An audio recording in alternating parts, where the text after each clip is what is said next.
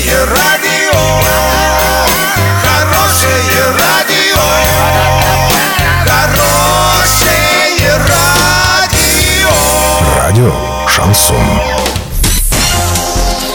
С новостями к этому часу Александра Белова. Здравствуйте. Картина дня за 30 секунд. Хоккейный клуб «Южный Урал» проиграл с Канева и вылетел из плей-офф.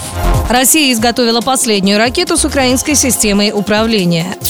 Подробнее обо всем. Подробнее обо всем. Вчера хоккейный клуб «Южный Урал» уже на домашнем льду встречался с командой Сканева в рамках 1-8 финала плей-офф. Игра проходила во Дворце спорта «Юбилейный» и завершилась поражением арчан со счетом 2-3. Это стало третьим поражением южноуральцев от Сканева. В результате, в соответствии с регламентом соревнований, хоккейный клуб «Южный Урал» завершил игру в серии плей-офф.